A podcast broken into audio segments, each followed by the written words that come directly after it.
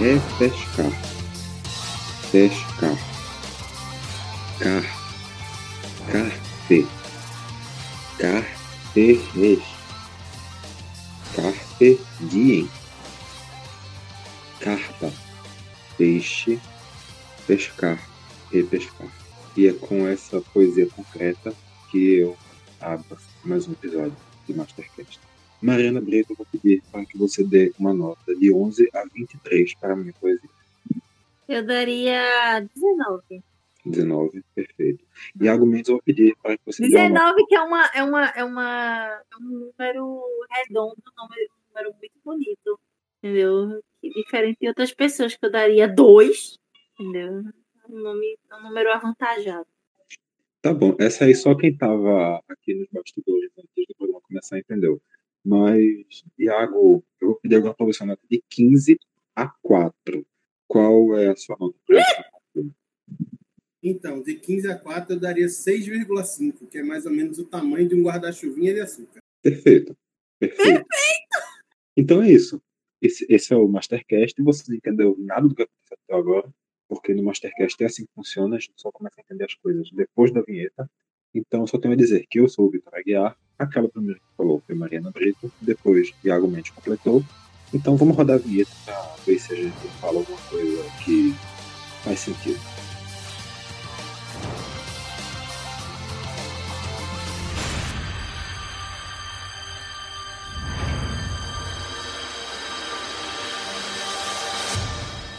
Agora que a vinheta já rodou, agora a gente já pode falar de coisas sérias, verídicas, coerentes e. Eu ia dizer, na verdade, coerentes. Mas eu já tinha pensado coerentes. Enfim, coerentes e coerentes, porque são de coerentes em dobro. O Mastercast volta depois de um longo inverno de duas semanas. Que a gente estava aqui, cada um com seus calendários muito loucos. Eu dei umas farrapadas, assumo, assumo a culpa, assumo a culpa pelo, pelo nosso sumiço. Mas o que importa é o quê? É o que o que importa é que os que vão voltam. E assim como os que vão voltam, o Mastercast volta, e assim como os que vão voltam, os repescados do Masterchef também voltam. Hoje foi dia da repescagem, a volta dos que foram. Então todo mundo que foi eliminado até agora, os 13 participantes que já tinham se despedido da cozinha voltaram, tiveram mais uma chance para no final dois serem salvos. Isso desde o Bernardo, eliminado no episódio, até a Helena, que tinha sido eliminada na semana passada. E eu já começo aqui passando para vocês um comentário bem rápido sobre o Bernardo. Mari, o que, é que você tem a falar sobre o Bernardo? Continuou sendo o escroto que fez a gente entender porque que ele foi. Eita, por que ele foi eliminado na primeira, na primeira vez? Entendeu? Porque, não sei se vocês viram, Tava uma treta desgramada no, na, na rede social do passarinho Piu Piu, vulgo Twitter, de meu ex-crush no Masterchef. Quer dizer, ex-crush não, eterno crush, porque ele vai, vai se casar, mas pegava. não pegava casado. O né? seu crush ex-Masterchef. É, meu crush ex-Masterchef. Tu queria ser aquela cerveja, Mari? Não. Que, assim, eu, queria, eu não queria ser a marca da cerveja porque era, não, não é muito bacana, né? Mas aquela cerveja, nossa, pra tomar. Eita, meu, oh, meu pai gatilho. Ai, fiquei nervosa. Mas rolou treta depois do programa, porque parece que. Quer dizer, no programa o Bernardo chamou o meu ex-crush é, Antônio de fraco e eu sei que o Antônio estava rebatendo, dizendo assim: é, me chamou de fraco, mas fez o mesmo prato que eu fiz, e ainda por cima é, saiu de novo. Tipo, ele falou algo assim. Mas foi, foi, foi bacana. E disse que, pelo que ele falou no, no Twitter, eu não sei se o Antônio já apagou as publicações, mas pelo que o Antônio falou no Twitter, é, o clima no, no grupo de WhatsApp do Masterchef era bacana até aquela pessoa entrar. Entendeu? E é isso, gente. Masterchef virou casos de, de família sem ser uma família. Dá para ver como ele é meio descolado do restante. E aí eu pensava que era mais uma, uma questão de por ter saído primeiro e tal, não sei. Mas realmente, assim, fica bem claro depois desse relato do Antônio, e até mesmo durante a gravação do programa, como até as interações dele com outras pessoas pareciam meio forçadas. A galera ficava todo sempre meio assim de canto quando ele ia interagir, saca? também, também senti isso. E também ele já ele conseguiu, acho que bateu o recorde de menções bélicas dentro de um mesmo programa de TV. Né? Porque em um episódio eu perdi as vezes de quantas vezes, perdi as contas de quantas vezes aquele homem falou que ele ia ele tinha chegado com uma pistolinha, mas agora ele ia chegar com uma arma maior, que ele ia largar a, a deixar o fogo só para o fim de semana, ia ficar com a arma, e que ele... De fato, ele deve ter uma pistolinha, né? Ao longo do episódio, ele fez acho que umas 10 citações à arma, sem exagero. Né? E Eu acho que, inclusive, tiraram a possibilidade de colocar sobremesas é, na prova justamente por causa dele. Porque se inventassem de, sei lá, fazer uma balinha de goma, podia virar uma tragédia aquilo ia ser bala para todo lado, realmente ia, ia, ser, ia ser um problema. Mas, enfim, Bernardo vai ser eliminado no meio dessa história, então a gente não vai ter muito o que falar dele, não, porque, como, como todo mundo já sabe desde o primeiro episódio dessa temporada, a gente não gosta do Bernardo. Então, é isso. Se a gente não gosta dele, então a gente tem que escolher alguém para gostar. Para quem torcer na hora que estavam os 13 participantes lá? Só dizer os nomes, nada mais. Mariana, quais dois você, você queria de volta? Difícil, viu? É... Helena, Amanda, Antônio, Gabriel, Eu vou fingir que você disse só dois. Ana Karina. Eu vou fingir que isso aí são só dois. Eu vou, vou, vou fazer esse esforço por você. O quê? Vou fingir que foram só duas pessoas que você falou. Vou fingir, tá? Ah, foram só duas, tá? Só duas.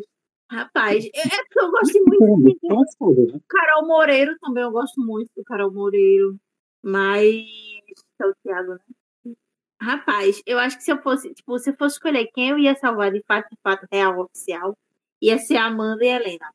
Ia ser a Amanda e a Helena, sabe? Porque eu amo a Amanda, meu coraçãozinho. E a Helena, eu acho ela maravilhosa, assim. A Helena é o que eu queria ser, tipo, na vida, sabe? Jornalista, inclusive, né? Exatamente, jornalista, bonita, cozinha bem, entendeu? Mora, Mora na em Espanha, Barcelona. Mora na Espanha. Não, era o que eu queria dizer da minha vida, assim. É isso, eu sou, muse... eu sou museóloga não praticante, mas, mas eu queria ser jornalista. Praticante, sim. Praticante, Praticante pra caralho. Inclusive, no- novamente empregado em museu. Então, parabéns para você, Gra- Mariana. Obrigada, obrigada. Mereço palmas, mereço o Tocantins inteiro. É isso. Sobre isso. É isso aí, amigos. Quem quiser ter uma conversinha cara a cara com Mariana sobre as coisas que ela fala por aqui, é só ir lá no Carlos do Sertão, que de vez em quando ela tá por lá. Eu tô lá de quinta a domingo, pô. É de vez em quando, né? Não? O quê? É de vez em quando. É, É todo, o tempo todo? Não é o tempo todo. É nunca. Não é nunca, então é de vez em quando. Entendi. Entendi, desculpa. Eu já vou me adiantar aqui e dizer também que os meus dois nomes de torcida também eram esses: Amanda e Helena. A Amanda, eu tenho minhas ressalvas com, com os resultados que ela teve ao longo do, do- da temporada. Inclusive, já externei isso aqui. Mas eu acho que ela é uma personagem extremamente carismática e que também estava mostrando evolução. E a Helena também, muito igualmente carismática, muito simpática, muito boa, cozinha muito bem. Então, me pareceu, me pareceu realmente que eram esses dois nomes. E Iago, para tu, quem, quem voltaria? Então, eu acho que assim, é gabarito, né? É, o nome da Helena, que eu também gostaria, bom, gostaria que ela voltasse, mas ela não era a minha favorita, tá? Eu fico dividido entre a Helena, a Amanda e o cosplay do Marcos Castro, que eram três pessoas que eu achava bem bacanas a dinâmica deles com o restante do grupo. E o meu favorito era o Carol Moreiro, porque assim, eu acho ele um cara muito gente boa. É aquele cara boa praça que você, tipo, quer ter na turma de amigo. Então, assim, eu, eu Eu gosto queria muito. Antônio. Mas eu Eu, enfim, eu gosto muito, não para amizade no seu caso, né, Mari? Mas eu, eu acho Gente que dizer, gente, não pode dizer isso, não, que o menino tá quase casado, gente. Não Ué, quero destruir relacionamento, não. Você querer não significa que vai rolar. Tem esse negócio aí. Mas é, eu gosto muito do Thiago. E, assim, uma curiosidade foi: quando chamaram e apresentaram as pessoas, tinha uma pessoa que eu não lembrava que tinha aparecido no Masterchef, que era o Gabriel. E depois, eu, depois durante a Gabriel, apresentação... Gabriel, mamãozinho, bicho. E durante a apresentação foi que eu vi que teve uma treta, que a gente falou muito sobre a treta, e eu não lembrava que ele era o personagem da treta. Olha, eu realmente também não lembrei, lembrei do Gabriel da hora, eu não sei de que treta você está falando. Eu também não tô lembrando de treta, não. A eliminação dele, que ah, era, que era a briga com a Juliana. Cristina ou Gabriel para sair. A Juliana ignorou a, vota do, a, votação do mezanino, salvou a Cristina. e o pobre do Gabriel foi parar lá no interior de Minas de novo. Bichinho. E acabou apagado das nossas memórias, coitado. Nunca fez nada de mal para ninguém, a gente esqueceu do povo. O mundo é injusto, amigos. A, a vida, ela é irônica, galera. Mas, então, a repescagem foi no seguinte formato. A primeira prova, você recebe uma galinha inteira e tem que fazer três pratos com ela. Um no primeiro round, com 45 minutos, depois um segundo com meia hora, depois um terceiro com 20 minutos. E depois ainda teria uma segunda prova para trazer o resultado final. Nessa primeira prova, nessa primeira parte dos três rounds, qual foi a impressão de vocês do, do formato e também qual caminho vocês seguiriam? Iago? Hum, eu achei, eu, eu gostei bastante do formato. Eu achei que assim, é meio que essa Battle Royale, é, essa batalha de vida ou morte, termo que está na moda por causa de seriados que Mariana queria me dar spoiler, inclusive, é, que é a Round 6. Alô, Round 6! Pois é, queria me dar spoiler, isso, isso não existe. Não, eu disse, o que eu disse foi que tinha uma cena muito bonita. Bom, enfim, queria, não me, dar, spoiler. queria me dar spoiler. E aí, assim, eu, eu gosto dessa dinâmica de. Porque ela testa ao máximo o competidor. Você recebe um elemento e tem que transformar esse elemento uma vez, depois transformar esse elemento duas vezes, três vezes. Então, achei bacana, porque força a criatividade dos competidores. E aí, assim, quanto a. Só acrescentando rápido, além disso, por ser um elemento com com várias partes diferentes, também traz o elemento de você precisar escolher qual usar primeiro, qual usar depois, que isso também vai um pouco do planejamento de cada um. Né? E isso aí também acrescenta o elemento de estratégia, porque a gente sabe que num frango existem partes que cozinham mais rápido e que demoram mais a cozinhar. Então, os cozinheiros, além de pensar na receita, pensar em toda a combinação de sabores, ainda tinham que pensar, tipo, pô, essa parte é mais densa, demora mais a cozinhar que essa.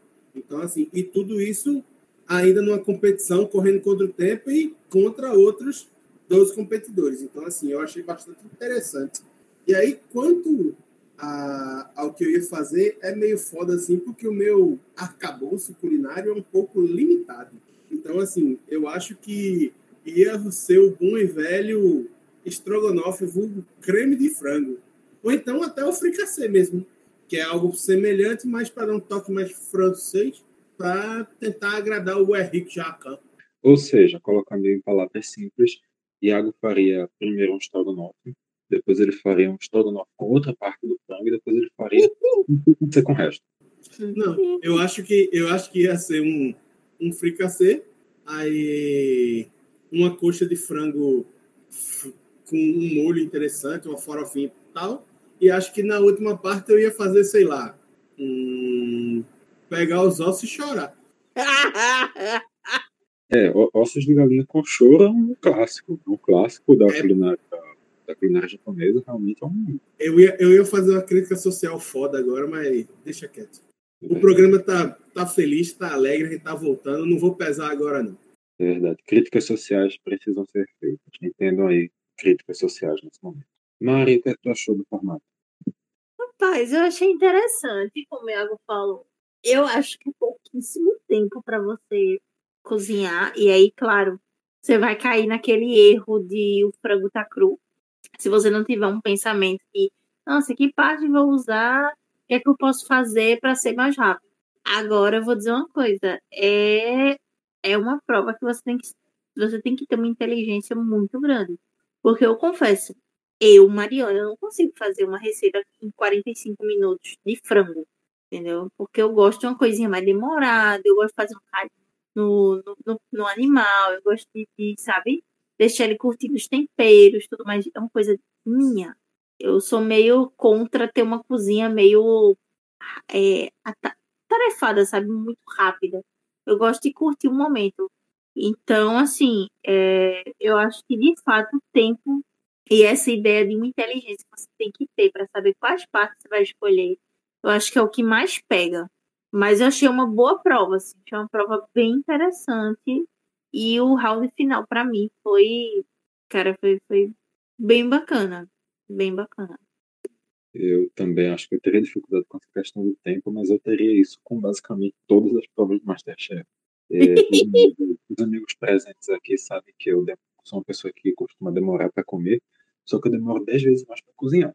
Sim. Eu cozinhando, eu, eu sou um, uma eternidade. Eu, para cortar uma cebola, parece que eu tô ali desabafando todas as dores da minha vida com a cebola, depois que eu estou contando todas as felicidades da minha vida com a cebola, tô deixando também a cebola falar comigo. Então, eu demoro uma eternidade na cozinha e no Masterchef, com certeza, eu não daria certo se fosse nessa prova do frango, se fosse qualquer outra prova que eu pecaria no tempo, mas enfim, esse não é o ponto. Falando do formato, eu também gostei. Gente, o Vitor Vitor faz a ceia de Natal dele, a ceia de Ano Novo, com uma semana de antecedência, pra vocês verem.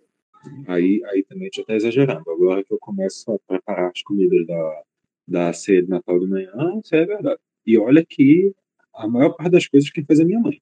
Hum. Mas. Já sei onde passar o Natal esse ano. Na sua casa, né? Se protegendo do Covid. Muito bem. Tem uma pandemia aí. E, e a gente tem que se proteger dela ficando em casa. Muito bem. Exat, exatamente. Né? importante. Sempre em primeiro lugar. Sério? Sim, Ninguém pediu pra comer. Ah, sim, certo. Obrigado. Você achava que. Concordo. Pode mandar marmita pra cá. Vou pensar no seu caso. Vou pensar no seu caso. Mas enfim, primeiro round, o André e a Cristina são os melhores, o Gabriel, o Antônio e a Juliana N são eliminados. Cada um podia fazer o que bem entendesse, comprando nos seus 45 minutos. E aí, no final, na hora da eliminação, a gente descobre que a Juliana N a Juliana. Eu me esqueci qual é o sobrenome do N dela, mas enfim, a Juliana N. Eu ia dizer Nardone, mas aí só aparece o N. Então não, eu acho que, é só, acho que é só N mesmo. Pois é, eu tava, eu tava com Nardone na cabeça também, aí eu acho que não. Ah, eu, bom, eu, eu não falei nada porque eu pensei, não. Eu, eu, vou, eu vou dar um Google aqui e já, já eu respondo. Vai tocando aí. É, enfim, a Juliana, no final, quando ela estava sendo eliminada, ela revelou que ela cozinhou sobre, sobre sequela da Covid. Ela cozinhou Sim. sem nenhum olfato. Olfato, que é um dos principais, né? Assim, cara, é um negócio muito louco, porque minha mãe tá, minha mãe tá com Covid minha mãe pegou Covid logo no começo, e ela tá quase, ela tá mais de um ano sem o olfato. Então, assim, é um negócio, de vez em quando alguma coisa na cozinha queima, tudo mais, porque ela tá sem olfato. Então, imagina, para uma pessoa que cozinha, cozinha sem olfato, é um negócio muito. Vitor, a gente não errou tanto assim, não, tá? A influenciadora de afetos é, que faz gastronomia, moda, natureza, família, viagens, lifestyle e afetividade e participou do Masterchef 2021 se chama Juliana Nardelli. Não, cara. É de acordo com o Instagram dela. Sim, segundo o Instagram. Nardelli, Nardelli. Pronto. É, é isso, mano. É é muito complicado para uma pessoa que cozinha em casa. Quem dirá para uma pessoa que está cozinhando em um nível profissional ou em um nível competitivo, como é no caso do Masterchef. A gente realmente não tem nem como, como imaginar a dimensão disso. A gente sabe que é um, uma, uma questão muito intensa, mas a gente não consegue nem dimensionar de tão, de tão impactante que é a falta desse sentido durante uma, uma prova de, de, de culinária. E, claro, isso não está nem, nem perto de ser o, o principal problema da Covid. É um problema muito sério que mata, matou já milhões de pessoas no mundo afora, mas que entre tantos e tantos sintomas, tantos e tantos problemas, ainda tem mais essa mais esse adicional para ser para ser colocado ali. E no caso da Juliana, não dá para saber ao certo se foi o um fator fundamental para a eliminação dela. Acredito que não tenha sido, mas ainda assim é uma.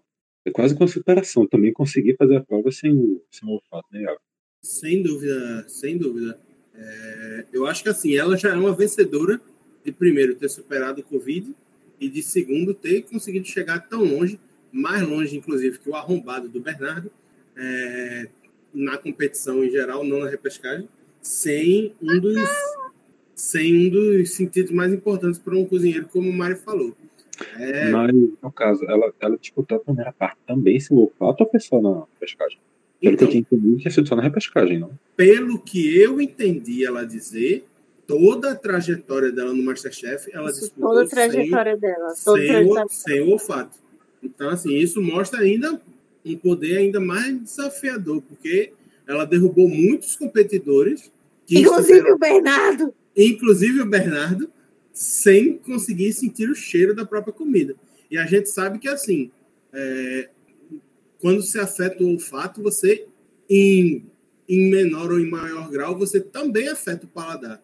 Então, assim, a gente sabe que uma das sequelas da Covid é a perda do olfato, outras pessoas perdem o paladar, mas a gente sabe que, assim, tá tudo muito interligado, esses dois sentidos. Então, um com certeza afeta o outro. Então, assim, ela perdeu o olfato e não estava com o paladar 100%.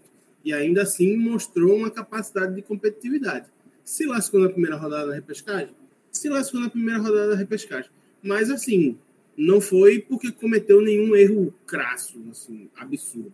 Fez um frango a cordon bleu cortado? Fez. Mas, assim, pelo menos tava com a carinha boa. Tal. Não é, assim, entregar a galinha crua.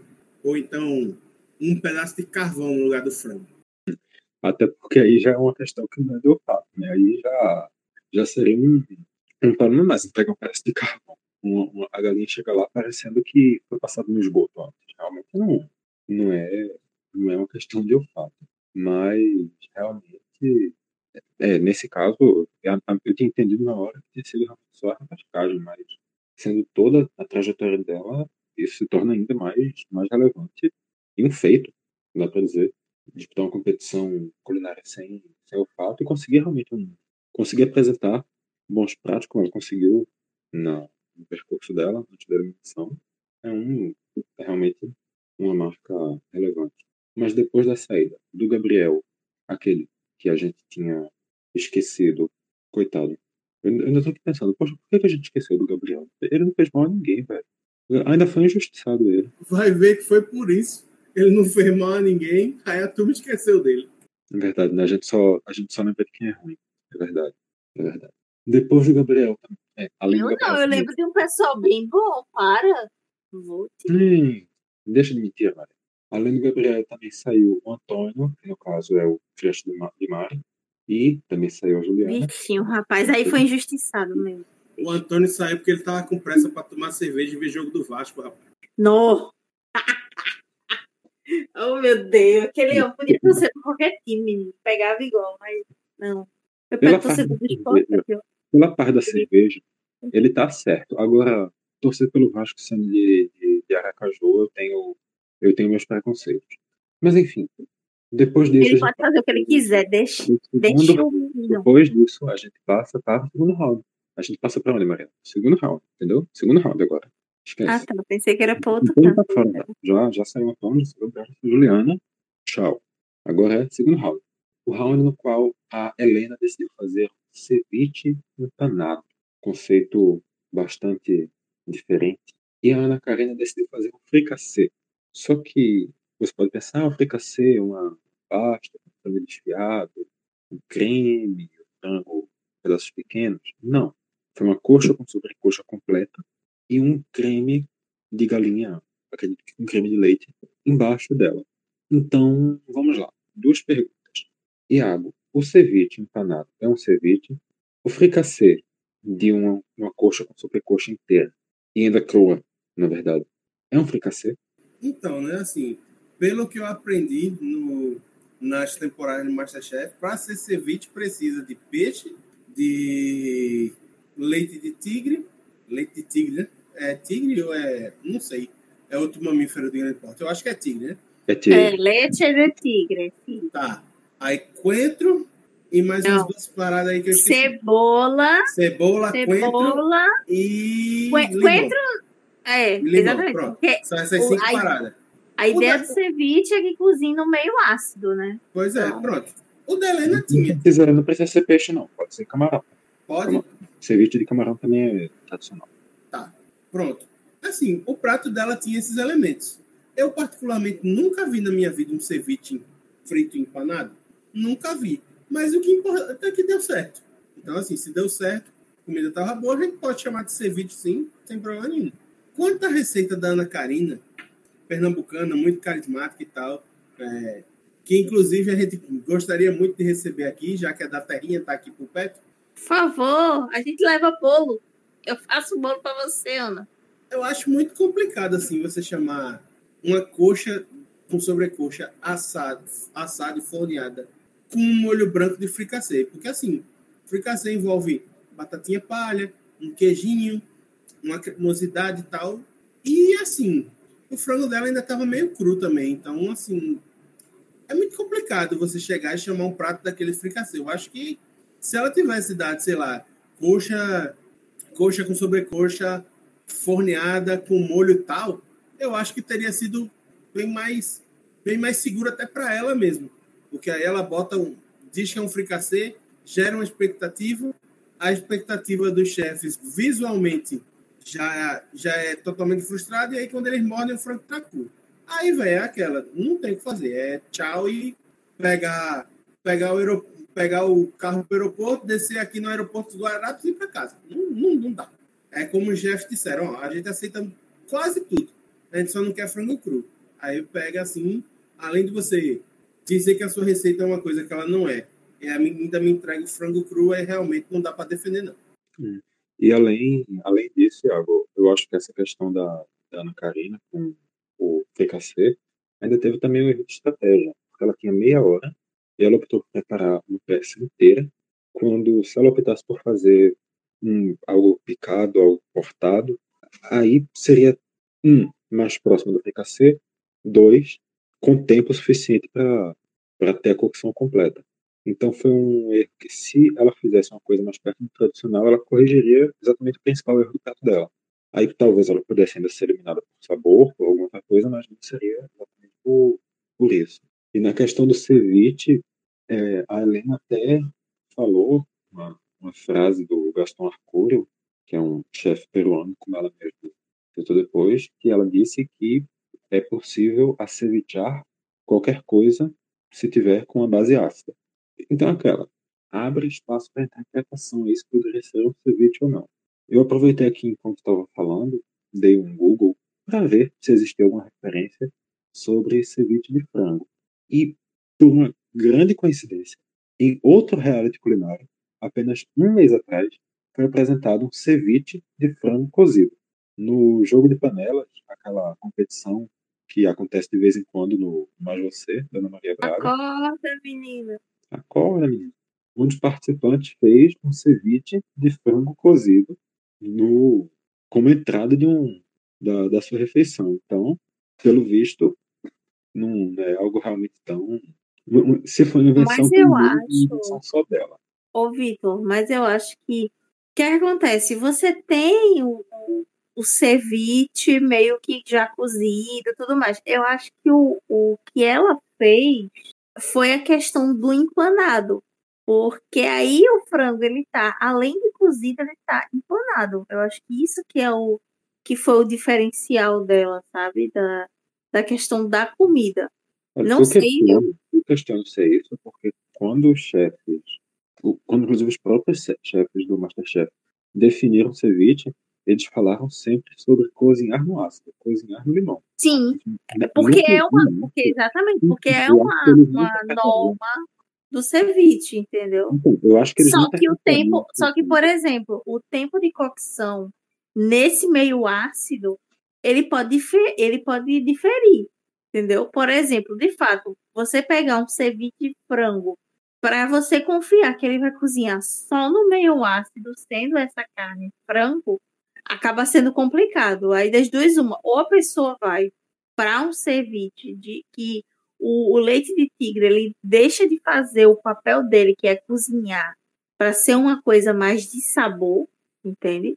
Ou então você transforma esse frango em outra coisa. Que eu acho que foi o que ela fez. Ela pegou o frango, empanou o frango, fritou muito bem, entendeu? E colocou como uma entrada de um ceviche, entendeu? Acho que. Eu concordo, mano. Esse nome a gente, a gente pode botar entre muitas aspas, porque. É esse é o ponto que eu estou dizendo. Eu não estou questionando. O que eu estou dizendo é que o questionamento que foi feito foi feito em cima do nome. Não existiu questionamento em cima da, da qualidade do prato, tanto que ela foi um, um dos destaques junto ao Tiago. Não existiu questionamento sobre a técnica que ela usou, o que existiu questionamento foi no nome ceviche. Então, quando a gente pensa em ceviche, a gente vai pensar no preparo, com, normalmente, naturalmente, dentro daquilo que os chefes falaram, do, do elemento cru, que vai cozinhar dentro do ácido. E nesse caso, não foi o que a Helena fez. Teve motivo para ela fazer? Teve motivo para ela fazer. Ela estava certa em fazer? Ela estava. Agora, que é muito diferente do que a gente tradicionalmente pensa como ceviche, é. Isso aí não, não tem como questionar. Mas agora, Vitor e Mari, vocês que são mais entendidos em culinária, se ela tivesse feito um ceviche tradicional com frango, vocês acham que os jurados tinham encarado? Vocês encaravam um cevichezinho com peito de frango cruzinho, só marinado no limão e deixado para cozinhar de maneira é, livre no ácido, só na marinada? Eu, particularmente, eu não encarava, não. Eu, eu passaria. Eu passaria. No máximo, se fosse, sei lá, ao invés de cubinhos, fossem lâminas de frango, talvez. Porque não. daria tempo de cozinhar mais rápido, mas não. Nem sendo lâmina. Nem sendo lâmina, eu não, eu não encararia, porque frango é uma carne que, de fato, ela só funciona é, com cozimento. Um cozimento tradicional que a gente sabe, entende? É, ele não funciona, o frango não funciona para ser cru. A diferente da carne, que você pode, ok, não é o ideal, gente, mas você pode comer o tartar de carne, entendeu? Mas o frango não, não tem, não tem isso. Ou ele vai passar por um cozimento e vai, vai ser servido como, como a gente falou, ou então vai ser frito, então não existe.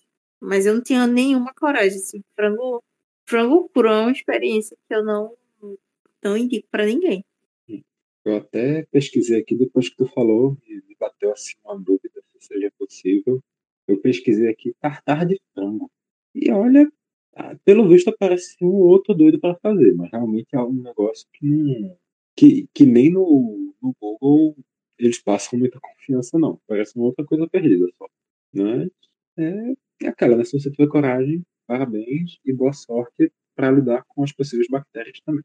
Enfim, Helena, com o seu ceviche empanado e Tiago foram os melhores. Ana Karina e Juliana A, que esse o que ser de Alves, foram eliminadas, ambas com problema na cocção do frango.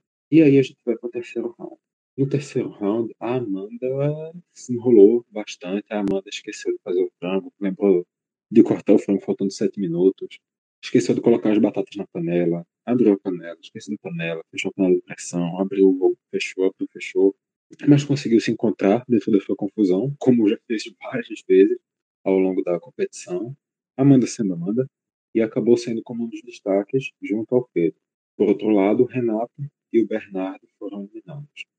Alguém tem alguma coisa a declarar ou a gente pode ir direto para a segunda parte? Acho que a gente já se deteve muito no ceviche, acho que dá, dá para a gente caminhar com o programa. Pronto, então, passados esses, esses três rounds, ficaram seis participantes. Isso, claro, os participantes que foram destaques no primeiro não disputaram o segundo nem o terceiro. Os que foram destaques no segundo não disputaram o terceiro. E com isso, André, Cristina, Helena, Tiago, Pedro e Amanda conseguiram a a classificação, digamos assim, para a prova de eliminação, que foi uma prova de corrida de rua. Cada um dos participantes tinha o que fazer. Cada um dos participantes não. Eles formaram duplas. André e Cristina, vencedores do primeiro round, se juntaram, assim como Helena e Thiago, vencedores do segundo, e Pedro e Amanda, vencedores do terceiro. E eles tiveram que fazer três ceviches, três temporais e três tacos. Antes de qualquer coisa, eu vou perguntar para vocês, Iago, para tu, qual era mais fácil, qual era mais difícil dessas três opções? Eu acho que a mais fácil era o ceviche, porque demandava menos processos, né? Eu acho que o mais difícil e que acabou se revelando depois, é, com o andar da prova, era o taco, porque eram muitos processos, né? Você precisava fazer uma massa que deveria estar na espessura correta, bem assada para poder ficar crocante e ainda fazer um recheio que fosse saboroso, que não fosse seco, mas que também não umedecesse demais a massa a ponto dele ficar um negócio borrachudo. É, como, como a Helena disse, tem que ter aquele tradicional da, da comida mexicana. Como é, Vitor, eu não consegui identificar muito bem. Dá para você fazer de novo? Entendeu agora? Porra, tá muito chique, hein, velho? Parabéns. Muito chique, muito chique, parabéns. Vai, vai morar na Espanha. Na Espanha não, no México, no caso. Isso mesmo aí, foi, foi o que eu quis dizer, gente. Esse, esse negócio que você que vem aqui atrás, no, no, no finzinho da boca, já embaixo da orelha, que, é, que você sente aquele, aquele sabor meio ácido, meio picante, que é, é sei lá, quem, quem, quem já comeu alguma coisa mais com, pro lado da comida mexicana consegue entender, eu não sei explicar muito bem.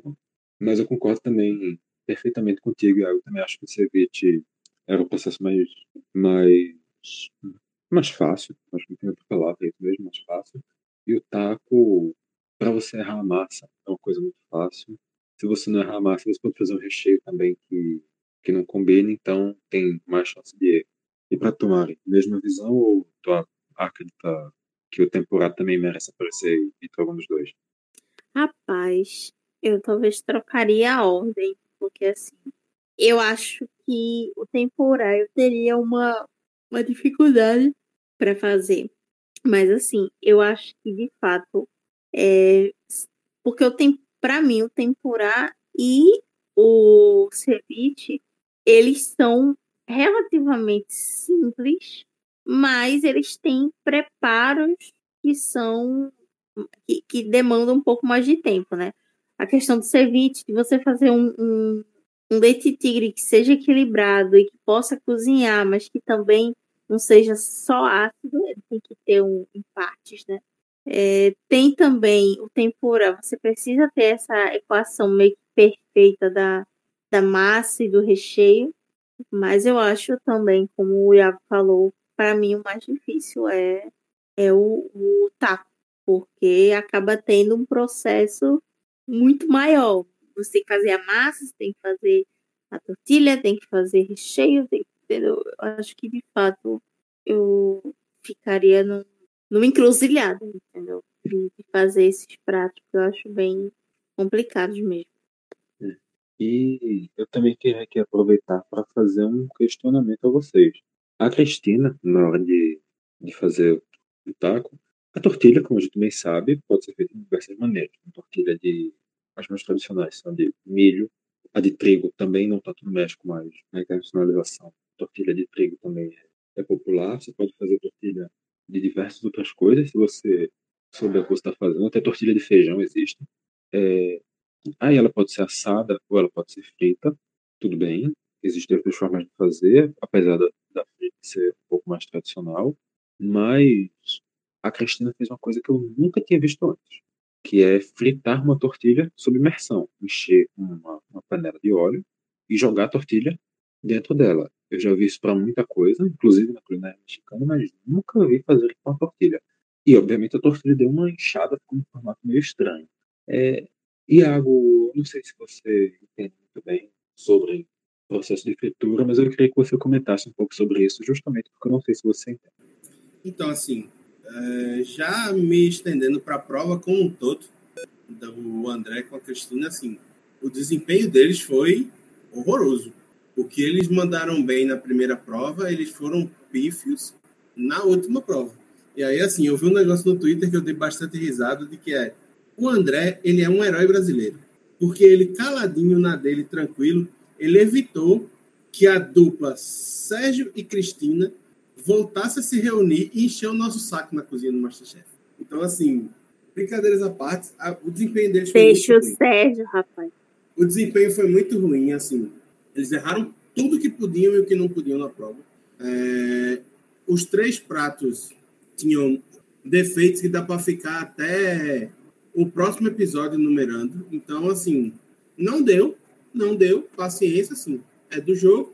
Tchau, a porta tá aberta e deixa quem realmente fez um bom trabalho disputar. Foi bem assim, tanto que na hora do julgamento, os jurados já disseram logo, ó, vocês dois, infelizmente, não deu, tchau. E aí a gente vai conversar agora com quem realmente está no jogo. Porque o desempenho dos dois foi muito ruim. Decisões erradas, como cozinhar feijão com uma tortilha com tão pouco tempo de prova. A gente sabe que cozinhar feijão é uma coisa que demanda muito tempo, muito tempo. Aí frita a tortilha sob imersão, assim. Bicho, é uma massa que vai ficar encharcada de óleo e vai ficar incomível. Então vai ter gosto de óleo. O ceviche, zoado. O tempurá foi o que ficou melhorzinho, mas ainda assim muito abaixo dos outros, das outras duas duplas. Não tenho que defender no desempenho deles na prova de na prova de eliminação, que era de eliminação, mas na prova de aprovação, que era para subir para o mezanino. Assim, não tenho o que dizer. É isso aí. Iago, pelo visto, gostou muito da participação do André da Testina nessa última prova, como deu para sentir. Mário, o que, é que você tem a comentar sobre essa... Eu, particularmente, eu gosto muito do André porque eu me sinto representado pela energia caótica dele na cozinha. E é como eu disse, assim, ele é um herói. Ele é um herói. Assim, ele é um herói não reconhecido. Ele é um herói. Mas que, dá, que o desempenho deles foi patético, não dá para dizer que não foi. É, é, tudo bem, tudo bem, não vou, não. Mário, qual foi a tua, tua leitura? O que aconteceu nessa prova? Eu concordo com o Iago, assim. Foi uma prova que, hum, ok, talvez se esperasse que essa dupla fosse a dupla um pouco mais abaixo, mas ela foi bem abaixo do que a gente esperou, de fato. E concordo, o André tem uma energia caótica, uma coisa muito. Assim, assim como o Iago se identifica, eu, eu me identifico também com essa energia. E eu me identifico também muito com a, a energia de caos da Amanda, sabe? Parece que a qualquer momento vai explodir uma, uma, uma panela na mão dela, mas ela continua sendo maravilhosa. Então, assim, eu, eu acho que de fato foi uma prova e acabou pedindo que os, os participantes tivessem de fato esse conhecimento mais apurado da cozinha, saber os preparos, saber o que combina e o que não combina, exatamente para é, acontecer uma prova como foi essa. Mas eu achei bem. Assim, eu achei, eu achei que teve uma diferença muito. Não, não teve muito equilíbrio, sabe? Teve uma diferença bem grande do, das duplas. Perfeito, perfeito. É, e isso, nessa, nessas diferenças bem grandes, o André e a Cristina, como a gente já indicou aqui, foram os piores. O Pedro e a Amanda ficaram ali no meio, apesar de também serem bastante elogiados. E a Helena e o Thiago foram salvos e com isso retornaram à competição. Agora a gente tem o top 12. Semana que vem eles estão, estão participando regularmente do, do programa de novo. Ou seja, a minha final. Quem me acompanha sabe que o meu sonho de final é José Sérgio e Helena. Entendeu? Pelo amor de Ou Deus, seja, Maria. temos talvez essa final no radar. É aquela, eu não sei se eu aguento mais nossos programas com os assim. Ô, editor, dá tempo de tirar isso que ela tá falando? Mariana, tem criança chorando aqui. Como é que tu me diz um negócio desse? Como é que tu me diz que é o José Sérgio na final? Ah, não. a- a- Rapaz, Tu tem que ser cancelada na internet mesmo, bicho. Nossa, eu tenho que ser cancelado. Hoje fui Você- cancelado desse ano. Você achar que ele merece é uma coisa. Agora você torcer e esperar que ele chegue lá é outra coisa completamente diferente. Mas eu acho, mas aí é que tá, aí é que tá, gente. Eu acho que a final vai ser essa. Porque Tá. ele é um então não é eu acho ele extremamente é equilibrado. Final. É o que você acha que vai acontecer, não é o que você quer, é o que você acha. Exato, é a minha final, é a minha final, assim, minha final do sonho seria Amanda e, e Amanda, Helena e José Sérgio. Como a Amanda não pôde estar, me deixa muito triste. Então eu, eu torço muito por uma final que seja a Daphne, o José Sérgio e a Helena. É cada coisa que a gente é obrigado a escutar. Mas Mas- afinal não é só com dois, né? Sim, mas eu queria que fosse com três. Trio, finalmente. Tá? Por que não? Por que não pode ser a. Daphne e a Helena? Porque eu, a- assim, eu gosto muito da. Eu gosto muito da Daphne, muito, muito. Assim, Daphne é um, um, um, um baby fofo, uma coisa maravilhosa. Mas a Daphne se desequilibra, assim, ela se desequilibra muito fácil. Ela não é casca grossa como é o José Sérgio. E por mais que vocês reclamem, eu gosto daquela figura. Eu gosto também muito da figura da Isabela. Isabela é uma pessoa muito bacana, entendeu? Uma cozinheira muito massa, só que ela se desequilibra também muito fácil. Eu gosto muito da figura do, do Carol Moreiro, do Tiago. Só que ele também se desequilibra muito fácil, sabe? Então, acho que a gente tem que ter um, um ponto de quem, quem é o participante, quem são os participantes que conseguem aguentar uma pressão, conseguem é, ter um, um, um, certo equilíbrio. E eu vejo um certo equilíbrio na Helena e no Sérgio, entendeu? Por isso que eu queria muito ver essa final, entendeu? Mariana. Vou ser cancelada. Não, problema. Eu não entendi, você está errada. É isso que eu tenho para dizer. Você está errada. Então, antes que você se complique ainda mais com mais coisas erradas, eu vou dar seguimento à pauta. Inclusive, inclusive eu, eu queria muito ter uma entrevista com a Helena e ter uma entrevista com o João Sérgio. Ah, Mas eu sei que tu eu... faz sozinha, tá certo? Mas eu, eu sei que se eu fosse eu ignorar, eu chamar José Sérgio, eu ia gravar sozinha. Para ver se ela para de falar, a gente pode continuar com a pauta, porque eu já não aguento mais escutar ela defendendo isso aí, não. Porque tem coisa que a gente não defende. E tem coisa que você não defende que para de defender logo. O editor, inclusive, disse que se você fizesse entrevista com ele, ele corta todas as respostas. Me parece justo, me parece justo, mas vamos lá. Nessa prova de eliminação, a gente teve as presenças de Vitor Bourguignon, que foi repescado Ai, meu Deus. e que também acabou sendo campeão da, da temporada da, da revanche do Masterchef, foi aquela temporada All-Star, digamos assim, só com quem já tinha disputado. E também a participação do Merchan, que foi vice-campeão da oh, temporada e que é casado com a Irina. E Ai, Jesus. Ai, Jesus. Por que Deus? E que também tinha vindo de uma, de uma repescagem na quinta temporada. Então vamos lá. Vitor Bourguignon e Hugo Marchand, eles não acrescentaram nada no que se refere à comida. Não hum. fale isso dos meus homens. Me deixa, calma, me, me deixa completar. Deixa completar. Não deixa. Nesse episódio, eles não acrescentaram nada quanto aos pratos em si. Eles, não eles acrescentaram inspiração. Me deixa terminar. Me deixa terminar. Me deixa terminar. Que eu vou dizer exatamente isso. Se você me deixar terminar, eu vou dizer exatamente isso. Briguem, desgraçados, briguem. o Vitor Bourguignon e o Merchan não acrescentaram ao prato, não acrescentaram a dinâmica, eles não participaram de nada efetivamente na, na questão de cozinhar, mas realmente eles trouxeram essa, essa referência, eles trouxeram aquela luz assim de, olha, você pode ser repescado e chegar em algum lugar, tá bom? A gente já teve, por exemplo, uma coisa que nem foi citada, mas a Isabel, na segunda temporada, saiu de uma repescagem para conseguir a vitória. O Hugo Merchan também. Lembra, lembra disso, não, que eu fico triste porque o Raul perdeu é complicado, é complicado.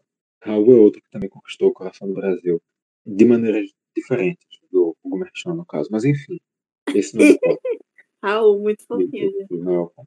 E eu preciso dizer, Raul não é meu crush. Poxa. Isso me surpreendeu.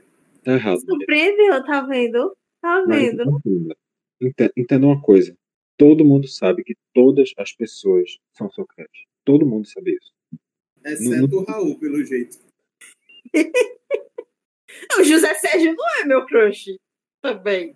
Há controvérsias. Não é. Tá bom, Mariana. Se você tá dizendo, a gente finge que acredita. Tudo bem.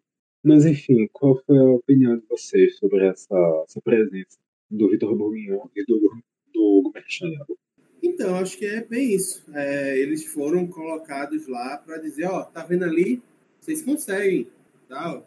É, eles não acrescentaram muito no mérito culinário nem nada disso, mas foram demonstrados como figuras de sucesso.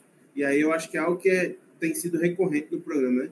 Sempre que um ex-Masterchef volta ao programa, mostra, volta para que a equipe chega assim, ó, tá vendo aquele cara ali, ó, passou por aqui, deu certo. Se ele conseguiu, vocês também podem conseguir. Inclusive eu fiquei tipo impressionado como o Bourguignon venceu o Masterchef um dia e hoje já tem três restaurantes. Eu fiquei, menino, pelo amor de Deus, prosperidade, tá de parabéns, viu? E o Hugo, eu particularmente, assim, eu não, eu, eu vi tal, que ele é ativista e tal, não sei o quê, mas ele, para mim, era um dos Masterchefs que tinham ido muito bem na temporada e que tinha desaparecido. Então, eu fiquei bem surpreso com o alcance que ele ganhou, que aí parece ser completamente fora da minha bolha, porque depois que ele saiu do Masterchef, eu nunca mais tinha ouvido falar nele. Meu amigo, é completamente fora da sua bolha, com certeza, viu? O, Com pelo menos na minha bolha, o Hugo é exatamente um dos que mais repercute. Ele, junto com o, o Raul, são os dois nomes que se tornaram, e o Mohamed, são os nomes que se tornaram midiáticos dessa geração do, do Masterchef. Sim. Eu não, não, não vejo nada de sério dele ter ficado, de ter ficado fora, não. Claro, a Irina também entra nesse. nesse. Tem uma seara ali de uns quatro ou cinco que se tornaram meio que influenciadores, se tornaram peças midiáticas fortes, e o Hugo com certeza está nesse meio. Mas, Mari, pode acrescentar também a tua opinião sobre as participações dele. Eu queria uma participação daquela na minha cozinha. né? Enfim. É... Opa, Maria. É, então, eu gostei bastante, como, como vocês falaram, como a gente já bateu na tecla. É, não foi uma presença que acrescentou, nossa, ele vai dar dicas no prato, mas foi uma presença que foi meio que um estímulo para os candidatos que, ó, vocês passaram por aqui, vocês podem conseguir bastante coisa, inclusive o sucesso que a gente que a gente faz. São dois caras que têm já o, o, o Hugo, ele foi do. do o, o Vitor já era chefe, né? E o Hugo, ele era do. do Amador, né? Ou não, gente? Os dois eram os dois. Os dois eram- também. N- não, o Vitor já era chefe. Bourguignon tanto era do Amador que Bourguignon depois disputou a, a, o O All, torneio o All Stars. do- o All Star, o, a repescagem, que foi só o. Não, peraí, peraí, peraí, que eu vou falar. Inclusive, o Hugo, ele participou da temporada de 2018 e é, perdeu o programa numa das, no, para mim, numa das maiores injustiças que o Masterchef já cometeu, que foi ele ter perdido para Maria Antônia. Sim. Com Nossa, certeza. Maria Antônia, chato. É, gente, não, mas peraí. O Vitor também era amador. O Vitor era amador, Mariana. Sim, tanto que participou de duas temporadas.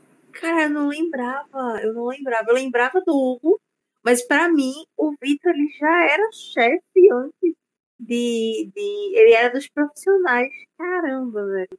Eu não. Eu não, não lembrava disso. Eu acho que é por conta da Irina, porque eu, eu gosto muito da figura da Irina. E ela, ela foi do Masterchef já profissional. Foi da temporada profissional. O, É, o, se eu não, não estou enganado, o Vitor, inclusive, acho que foi na primeira participação dele, ele quase arranca o próprio dedo cozinhando num, num corte que ele teve. caramba. Sim, sim, isso mesmo. Sim. Mas, mas tipo, eu acho, eu acho que foi uma. Como eu tava dizendo, foram figuras que deram aquele up, assim, na. Gente, ó, vocês focarem, vocês vão conseguir ser como esses caras aqui maravilhosos, bonitos, gatos, roupa bacana, e, tipo, cozinham e que, que fazem. Tem cara de que fazem tudo muito bem, assim. sabe? E, e é, é isso que a gente precisa, Brasil. É isso que a gente precisa. Poxa. Eu, eu não vou nem perguntar o que a Mariana tá, tá querendo dizer. Pô, é isso que o Brasil precisa, realmente. É melhor não. Pois é. Eu acho que tem, tem assuntos assim que ela vai responder, infelizmente, isso no grupo, mas a gente nem, nem querer, na verdade, mas ela vai dizer, porque é isso que a Mariana, e é assim que ela funciona. Mas vamos lá. Frases da semana. E água, você. É você bonzinho. Eu vou pedir pra você ler as frases da semana hoje. Então tá bom. Vamos lá. Temos. Foi. Acho que o, o pauteiro tava com saudade, porque a gente tem muita frase da semana essa semana. Então, para começar, temos a frase da Kellen sobre o Bernardo. Abre aspas. O Bernardo foi o primeiro eliminado. Será que eu vou ter que cozinhar o Bernardo hoje? Vitor, qual seria a sua reação se você estivesse no Masterchef, levantasse a caixa surpresa e você visse a fotinha do Bernardo? Então, eles dessa vez disseram que eles não iam cozinhar sozinhos, né? Eles tinham avisado isso antes, aí pediram para eles levantar a caixa e quando apareceu a caixa estava lá Bernardo. Eu acho que a minha primeira reação seria pensar que eu teria que cozinhar com ele, que ele seria a minha dupla. E descobrindo isso, eu acho que eu sentiria uma grande sensação de dor e sofrimento. Eu acho que seria essa a minha, minha reação. Mariana?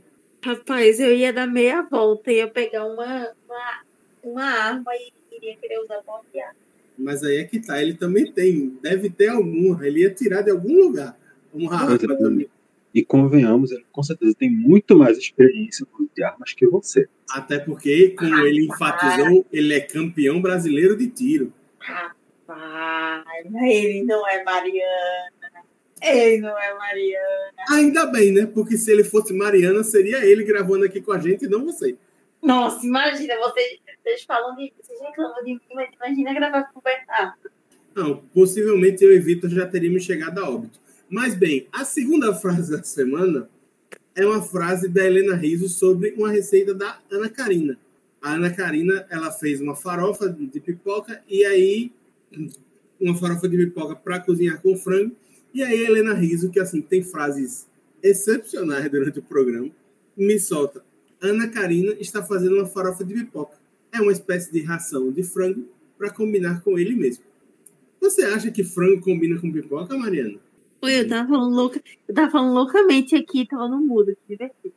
É, eu, eu acho. Rapaz, eu não sei se pipoca, mas eu já comi sopa de milho, caldo de milho com frango, e era bem bom. Entendeu? Eu nunca comi com pipoca. Deve ser uma. De milho Combinação com pipoca textura. tem um, de milho com pipoca tem uns quilômetros no meio do caminho. Tem pelo, tem pelo menos óleo quente e sal no caminho, né? Sim, mas. Eu acho que deve ser uma combinação de textura interessante. Tá bom. Se você está dizendo, eu vou confiar no seu paladar. A terceira frase é uma das pérolas da. Que ela Peraí. que é assim. Rapidinho, licença. Eu fui procurar o Vitor Burguinho na hora. É só, só isso que eu queria dizer, que agora eu fiquei muito triste. Então tá. Ó, voltando, a nossa terceira frase é uma frase que foi construída pela Cristina, que para mim é assim: se o desempenho dela na cozinha foi abaixo do esperado e, e ela saiu indo muito mal na última prova, ela para mim é assim, disparada a pessoa das melhores frases do Masterchef e ponto. Assim, desde Brasil esquece esse episódio até essa pérola aqui. O André chega e pergunta: Pessoal, alguém pegou mel? Aí a Cristina responde para ele: Meus lábios, André, estão cheios de mel. Eu diria isso na vida. Eu diria muito isso, cara. Eu, particularmente, eu acho que se eu estivesse no lugar do André, eu não saberia como reagir e talvez eu ficasse tão envergonhado que eu procurasse um Tu buraco ia ficar envergonhado. Tu ia ficar Muito. Não. Muito. Não. Se tem uma coisa que me deixa envergonhado são esses flertes passivo-agressivos. Mas e aí, Vitor? O que que você, Vou ligar pra minha amiga. o que que você acha, Vitor? Você iria lá buscar o mel dos lábios da Cristina? Olha, eu acho um pouco complicado, sabe? Porque a gente tá pensando assim, o André tava querendo fazer um prato, uma comida. E aí ele teria que pegar o mel dos lábios da Cristina. É, e, gente, sendo muito prático, muito prático, se ele aceitasse, i- ia ser basicamente uma Cristina cuspindo o prato dele. Ou ele arrancar os lábios dela, né? Pode ser também. Fazer, ia entregar um prato levemente. Pera, mas são. Peraí, peraí, peraí. Mas são os lábios da boca. Depois dessa, eu vou para a próxima frase. Próxima. Depois dessa, eu vou para a próxima frase. É porque eu fiquei lembrando da música da Luísa Sonza. Tu podia ter lembrado de tanta coisa, como Iracema, a Virgem dos Lábios de Mel. Tu vai me lembrar de Luísa Sonza, sabendo que a gente vai ter o Vitão no próximo programa. Pelo amor de Deus, Mariana. O meu casal. Ah, não, velho. Ah, não, velho. Enfim, a quarta frase foi uma frase da participante Helena para o Jacan sobre o ceviche. Inclusive, a gente fez menção a ela durante o episódio. A Helena chega para o Gastão e diz: O Gastão Acúrio falou que a gente pode acevichar qualquer coisa com base ácida. O Jacan vira para ela e pergunta: Quem é esse cara? Aí ela responde para ele: Um chefe peruano. Aí o Jacan devolve. E o Papai Noel falou o que também? Que o Natal é dia 25 de dezembro?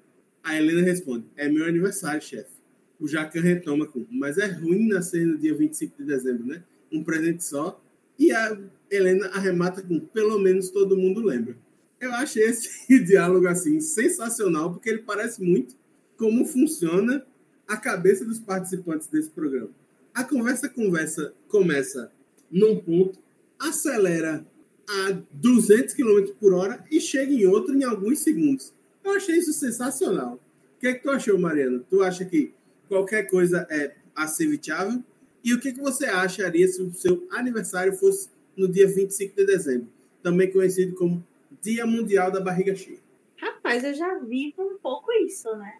Que o aniversário é 21 de dezembro. Então, tipo, além de eu só ganhar um presente, porque eu não ganho presente de aniversário, normalmente é presente de Natal. Então, normalmente eu tenho que competir com, uma, com um aniversariante que é mais famoso e mais conhecido e mais popular do que eu, que é o Baby Jesus. Então, assim, é, é bem complicado. Entendo. Tá vendo? Helena, Helena é, é, a pessoa deveria me adotar. Eu vou me colocar num cestinho e vou aparecer na, na Espanha para que Helena me adote. Porque tá vendo? Perfeita. Ela nasceu em 25 de dezembro, 25 de dezembro tá ali. A gente entende uma do, a do da outra, tá vendo? E sobre o, o cevichai, eu acho que sim, se você for usar os ingredientes do Isso a gente já discutiu, Marco. Isso a gente já ah, discutiu. Tá bom. Então, tá bom. Vamos entrar isso mesmo. Não é meia hora agora. E aí eu acho engraçado sobre como as pessoas ainda discutem essa história de Jesus ter nascido no dia 25 de dezembro, quando historicamente a gente sabe que não. Mas bem, isso aí é. Sim, eu sei, mas. É, outra, é é outra história. É a data. Tá bom. Competir com a Saturnália. Tudo bem, vamos, vamos deixar para lá. Mais uma frase selecionada pelo nosso pauteiro. Dessa vez, um diálogo entre o chefe Henrique Fogaça, eu ia chamar ele de Henrique Fogaça. É, Nossa, já, o quê?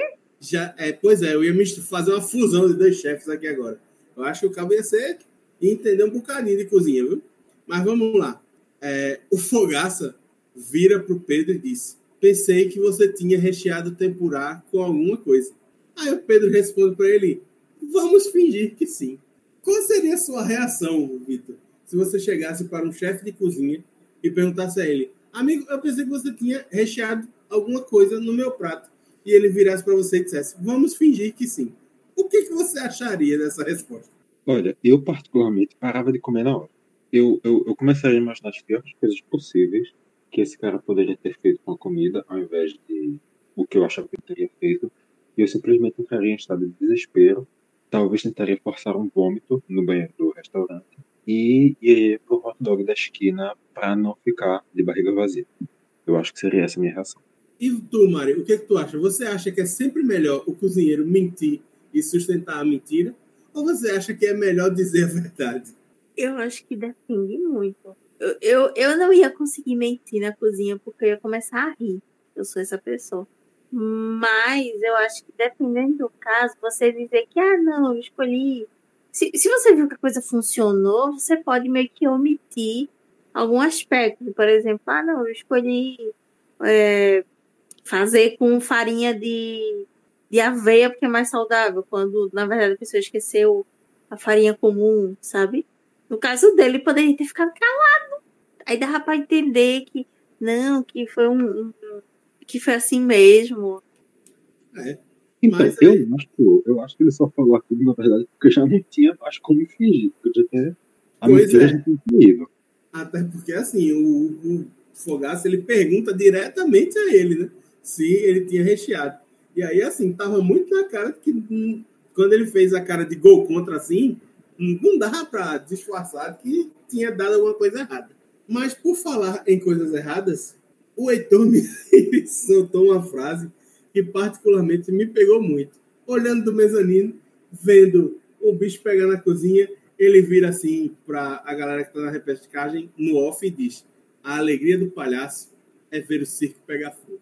Assim, eu achei essa frase errada em alguns níveis, mas eu acho ela sensacional.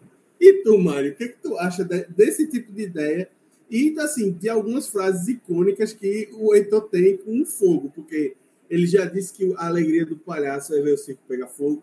Ele já disse algumas vezes que ia tocar fogo na Babilônia.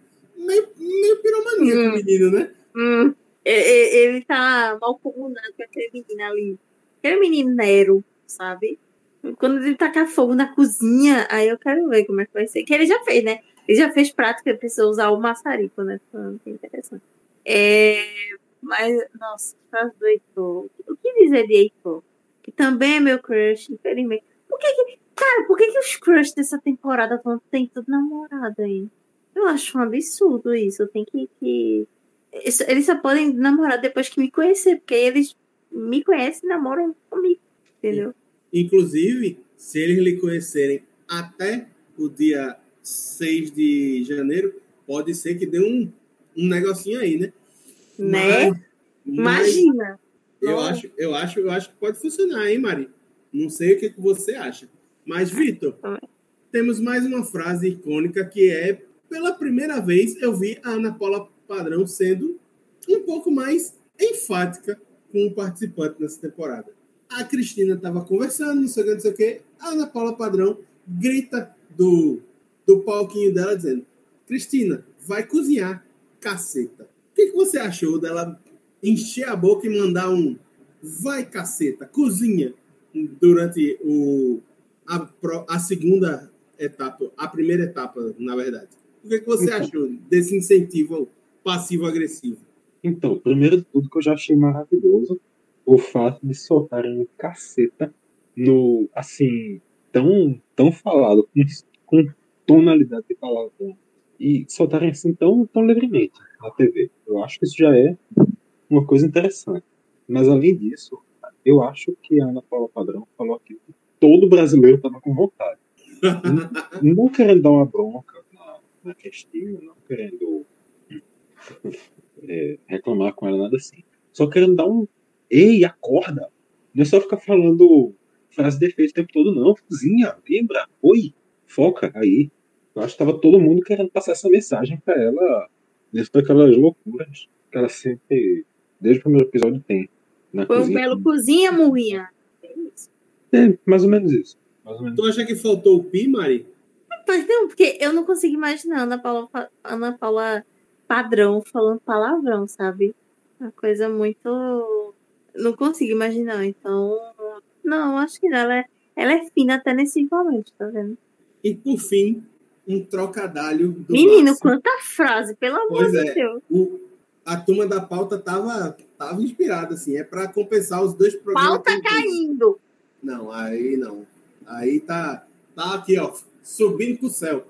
Agora, Vitor, uma pergunta rápida e, rápida e prática, feita para você, em formato de afirmação do Márcio. O fricassê fracassou? Não. O fricassê não fracassou. Até porque nem tinha o fricassê lá para ele poder fracassar. Mari, o fricassê fracassou? Não, o fricassê é gostoso, gente. É bom. E, e o fricassê da Ana Karina? A Toby, rapaz, Ana Karina, mulher. Tanto que eu falei pra tu, criatura, não botar a murrinha do frango inteiro. Eu vi a hora dela pegar o frango inteiro e botar no molho, minha gente.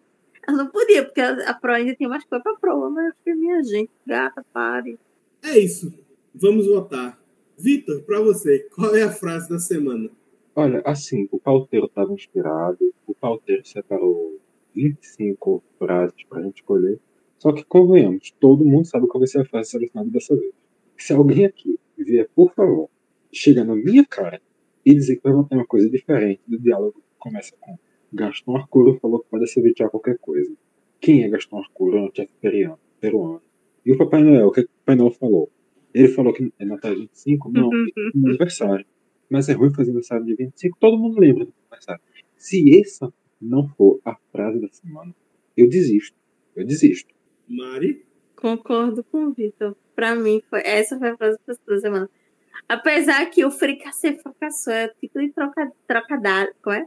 Trocadilho, trocadilho do carilho. Isso, é o tipo de trocadilho do carilho que eu, que eu faria, sabe?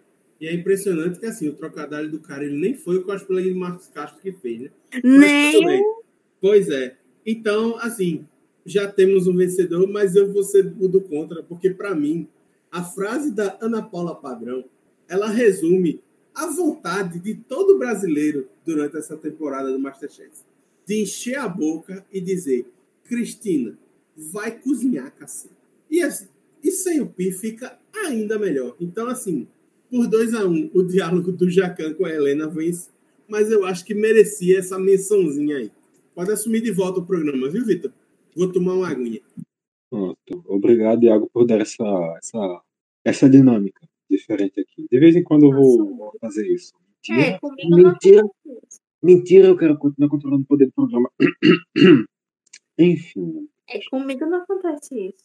Eita, deixa de ser mentirosa, que eu já deixei tu comandar coisa aqui também. Vai. Não, não acontece. Deixa de ser mentirosa. vai. Deixou sim. Inclusive disse a pessoa que disse que não comanda, que não foi, não teve oportunidade, disse que não queria comandar. O que é ainda pior. Tá vendo? Tá vendo? Tá vendo só? Eu disse isso, eu não lembro disso. não. Pois é, quando, quando a gente faz, a gente não lembra, não, mas é assim mesmo. A gente Mas só eu lembra lembro- Eu lembro de muita coisa que eu fiz já na minha vida. Quando é com os outros, a gente não lembra, não. Pois Não, é, a gente é- não quer apresentar o programa, mas quer fazer entrevista com o Zé Sérgio. Enfim, enfim. O programa chegando ao fim, depois de uma, uma, uma sólida hora e 20 minutos. Ei, o editor que lute. Assim, às 23h53, com Mariana desesperada, precisando dormir para acordar às 6 da manhã e trabalhar, eu digo aqui que a gente vai encerrar essa bagaça e que semana que vem, se tudo der certo, a gente está de volta para debater um programa que vai ter praia, que vai ter Vitão e que vai ter uma segunda prova que eu não lembro do que é, mas que vai ser de alguma coisa e que essa coisa vai eliminar alguém do Masterchef. Eu aí eu acho o seguinte, Vitor, eu acho que vão ser três provas no programa, porque a primeira vai ser aguentar o Vitão. Ei, fale disso não, bichinho. Agora eu tava pensando, o Vitão tá solteiro, eu tô solteira. Eu acho que o momento é esse. Vou mandar, Mari, não, pelo amor de Deus. mandar uma mensagem. Oi, sumido. Tudo bom? Oi, meu casal. É, é isso. É, o nível agora baixou. Agora realmente chegamos a um nível que não dá para sustentar mais o programa. Quer saber por onde a gente anda? Entra no Twitter, no Instagram, segue o Caixa de Brita. Inimigos do nível. Você fica sabendo quando sai o novo programa. Você pode escutar a gente por aí onde você está escutando também, por qualquer plataforma de podcast. E semana que vem a gente volta. E eu vou tentar falar algumas coisas para Mariana, para ela nunca mais repetir essa última história. Obrigado, tá, amigos? Até semana que vem. Valeu, até qualquer dia. Até, gente. Vou mandar uma DM aqui pra uma pessoa. Espera aqui. Te desejo sorte. Deus.